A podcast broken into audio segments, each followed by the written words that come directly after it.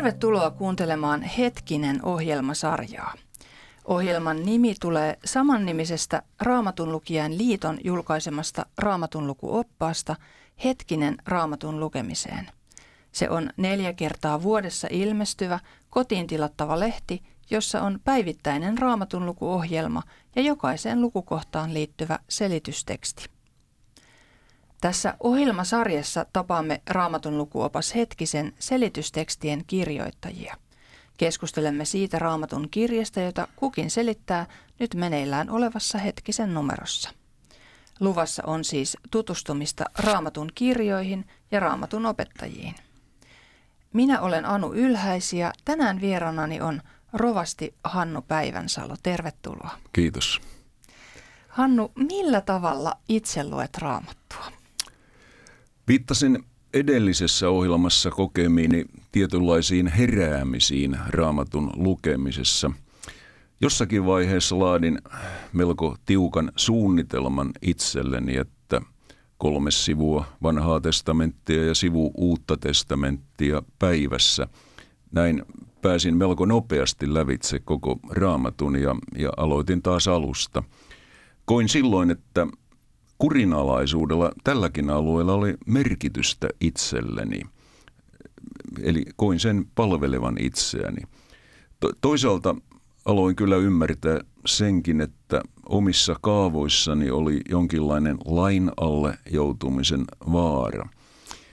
Kun nyt edelleen eläkkeelläkin ollessani olen saanut olla mukana tavalla tai toisella hengellisessä työssä – niin tietenkin muun muassa raamattutuntien valmisteluiden yhteydessä on samalla etuoikeus olla paljon sanan äärellä. Ja kun vedän säännöllisesti miesten raamattupiiriä kotiseurakunnassani, niin niihinkin valmistautuessani pyrin paneutumaan mahdollisimman syvällisesti ja monipuolisesti raamattuun. Mutta Ehdottomasti säännöllisin, jokapäiväinen raamatun äärellä oleminen toteutuu aamuisin, hetkinen raamatun lukuoppaan välityksellä yhdessä vaimoni kanssa. Sen olen kokenut erinomaisena tapana aloittaa päivä vuodesta toiseen. Ja näin luulen, että aika monet muutkin, ja nimenomaan kuulen, että pariskunnat yhdessä aloittaa tällä tavalla aamunsa, että se on kyllä hieno, hieno aloitus päivään. Mutta hieno oli kuulla myös no, tuosta, miten raamattu piirin vetäminen tai opettaminen, että se, se antaa aina sille opettajalle ja vetäjälle itselleen myös todella paljon, kun, kun niitä valmistelee. Näin on. No hetkiseen kirjoitit selitystekstejä Johanneksen kirjeisiin. Ää, niin kuin viime ohjelmassa puhuttiinkin, niin niissä puhutaan paljon rakkaudesta, mutta sitten niissä puhutaan myös antikristuksesta eli Jumalan vastustajasta. Mitä tai ketä antikristuksella tarkoitetaan? Jumalan vastustajasta on todellakin kysymys. Antikristus-sanan alkuosa anti tarkoittaakin vastaan olemista ja, ja se tarkoittaa myös sijasta. Eli antikristus on sekä vastakristus, Kristuksen vastakohta, että väärä Kristus, Kristuksen jäljittelijä. Itse ilmausta antikristus käytetään vain näissä Johanneksen kirjeissä, mutta asiallisesti samasta Jumalaa vastustavasta pahasta puhutaan eri nimityksiä käyttäen monissa raamatun kohdissa. Esimerkiksi Paavali puhuu toisen tessalonikalaiskirjeen toisessa luussa samasta persoonasta itse laittomuutena ihmishahmossa, kadotuksen ja vääryyden ihmisenä – joka tulee saatanan vaikutuksesta suurella voimalla ja kykenee tekemään petollisia ihmeitäkin. Myös ilmestyskirja kuvaa tuota lopun aikana ilmestyvää erityistä antikristuksen persoonaa, ja siellä käytetään ilmaisua peto. Näissä kirjeissään Johannes tarkoittaa lähinnä varsinaisen antikristuksen hengessä toimivia edeltäjiä. Toisaalta hän puhuu tulossa olevasta antikristuksesta ja toisaalta samassa yhteydessä monista jo ilmaantuneista antikristuksista. Hmm, tämä oli hyvä, hyvä selvitys. Ja tämä vie ajatukset myöskin harhaoppeihin. millaisia harhaoppeja Johanneksen aikaan oli ja miten hän neuvoi nuorempia kristittyjä niihin suhtautumaan? Kyllä hän neuvoi melko napakasti sanoutumaan irti harhaopettajista, jotta he eivät saisi tilaa myrkyttää seurakuntien elämää.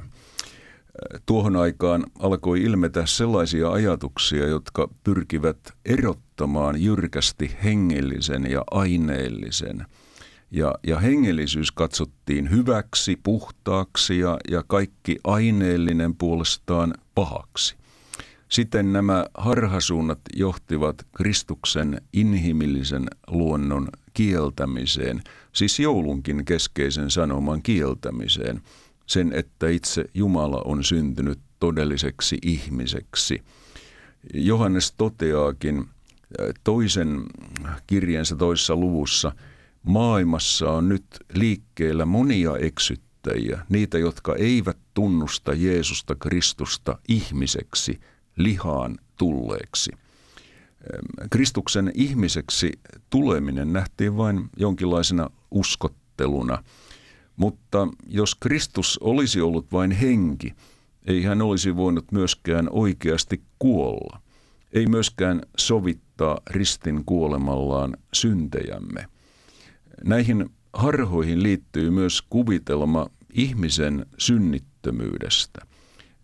Siksi Johannes tekee heti ensimmäisen kirjansa alussa selväksi, että jos väitämme, ettemme ole syntisiä, niin petämme itseämme. Johanneksen kirjeiden valossa voidaan sanoa yhä edelleen, että harhasuuntien tärkein arviointiperuste tulee olla siinä, missä asemassa itse Kristus on niiden opetuksessa. Jos Kristus hänen jumaluutensa ja sovituskuolemansa ristillä meidän syntiemme puolesta sivuutetaan, niin hälytyskellojen on syytä alkaa soida. Hmm. Ja tämä on varmasti nykyäänkin ihan oikea mittari, mittari näille asioille. Tämä on mielenkiintoista, mitä sanoit joulusta. Jouluhan tässä juuri lähestyy, niin, niin että miten, miten merkittävää se on, että Jeesus todella – syntyi ihmiseksi. Ei meillä muuten joulua olisi. Joo, kyllä. Joo. No, jos ajattelen nykyaikaa, niin millaiset harhaopit on mielestäsi nykyään yleisiä ja miksi oikea oppi sitten olisi kristitylle niin tärkeä? Tietenkin voitaisiin nostaa esiin yksittäisiä esimerkkejä vaikkapa suosiossa olevista niin sanotusta enkelihoidoista, joissa – Kristuksen sijasta etsitään yhteyttä enkeleihin. Pyydetään esimerkiksi parantavaa apua niiltä. Tai voidaan ajatella monien kaipausta päästä medion välityksellä yhteyteen kuolleen läheisen kanssa. Tällaiset ilmiöt hän raamattu torjuu selvästi. Lähestyisin kysymystä kuitenkin siitä näkökulmasta, että Tutkimusten valossa yhä useammat ihmiset sanovat uskovansa toisella tavalla kuin kirkko opettaa. Eli ajatus siitä, että jokainen tulee omalla uskollaan autuaksi, elää varsin sitkeänä.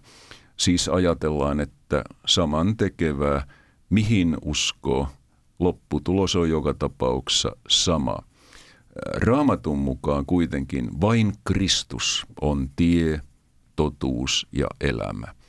Vain hänen yhteydessään, uskossa häneen päästään perille. Eli epäilen nykyajan yleisimpänä harhakuvitelvana olevan sen, että moni kuvittelee matkaavansa taivaaseen ilman Kristusta. Jo raamatussa on esimerkkejä ja, ja kirkkohistoria kertoo siitä, että miten suuri taipumus myös kristityillä on ajautua harhaan.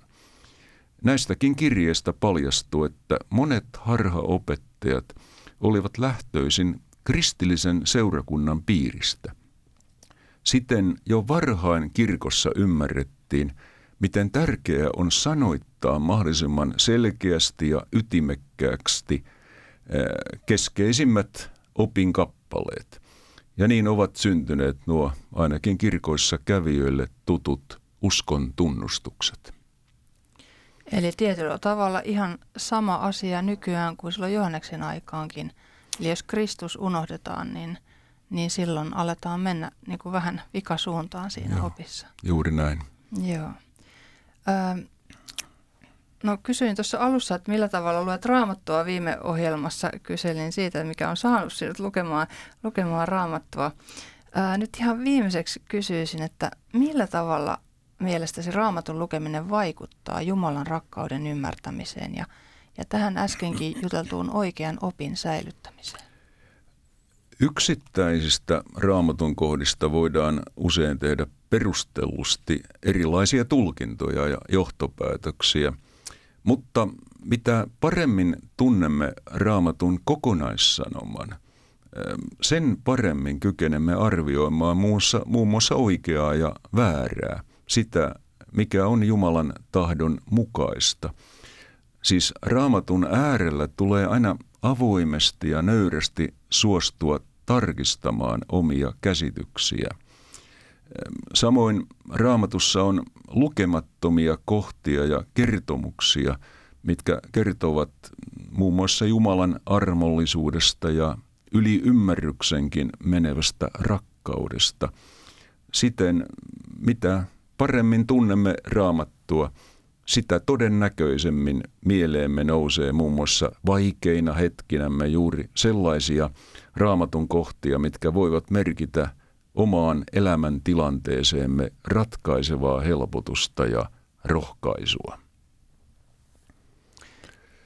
Eli tämä on niin kuin sellainen tietynlainen varasto tai pankki, jota, jota kristitty voi itseensä niin kuin sijoittaa, kun lukee raamattua. Se on hyvä vertaus, niin, kyllä. Niin, joo.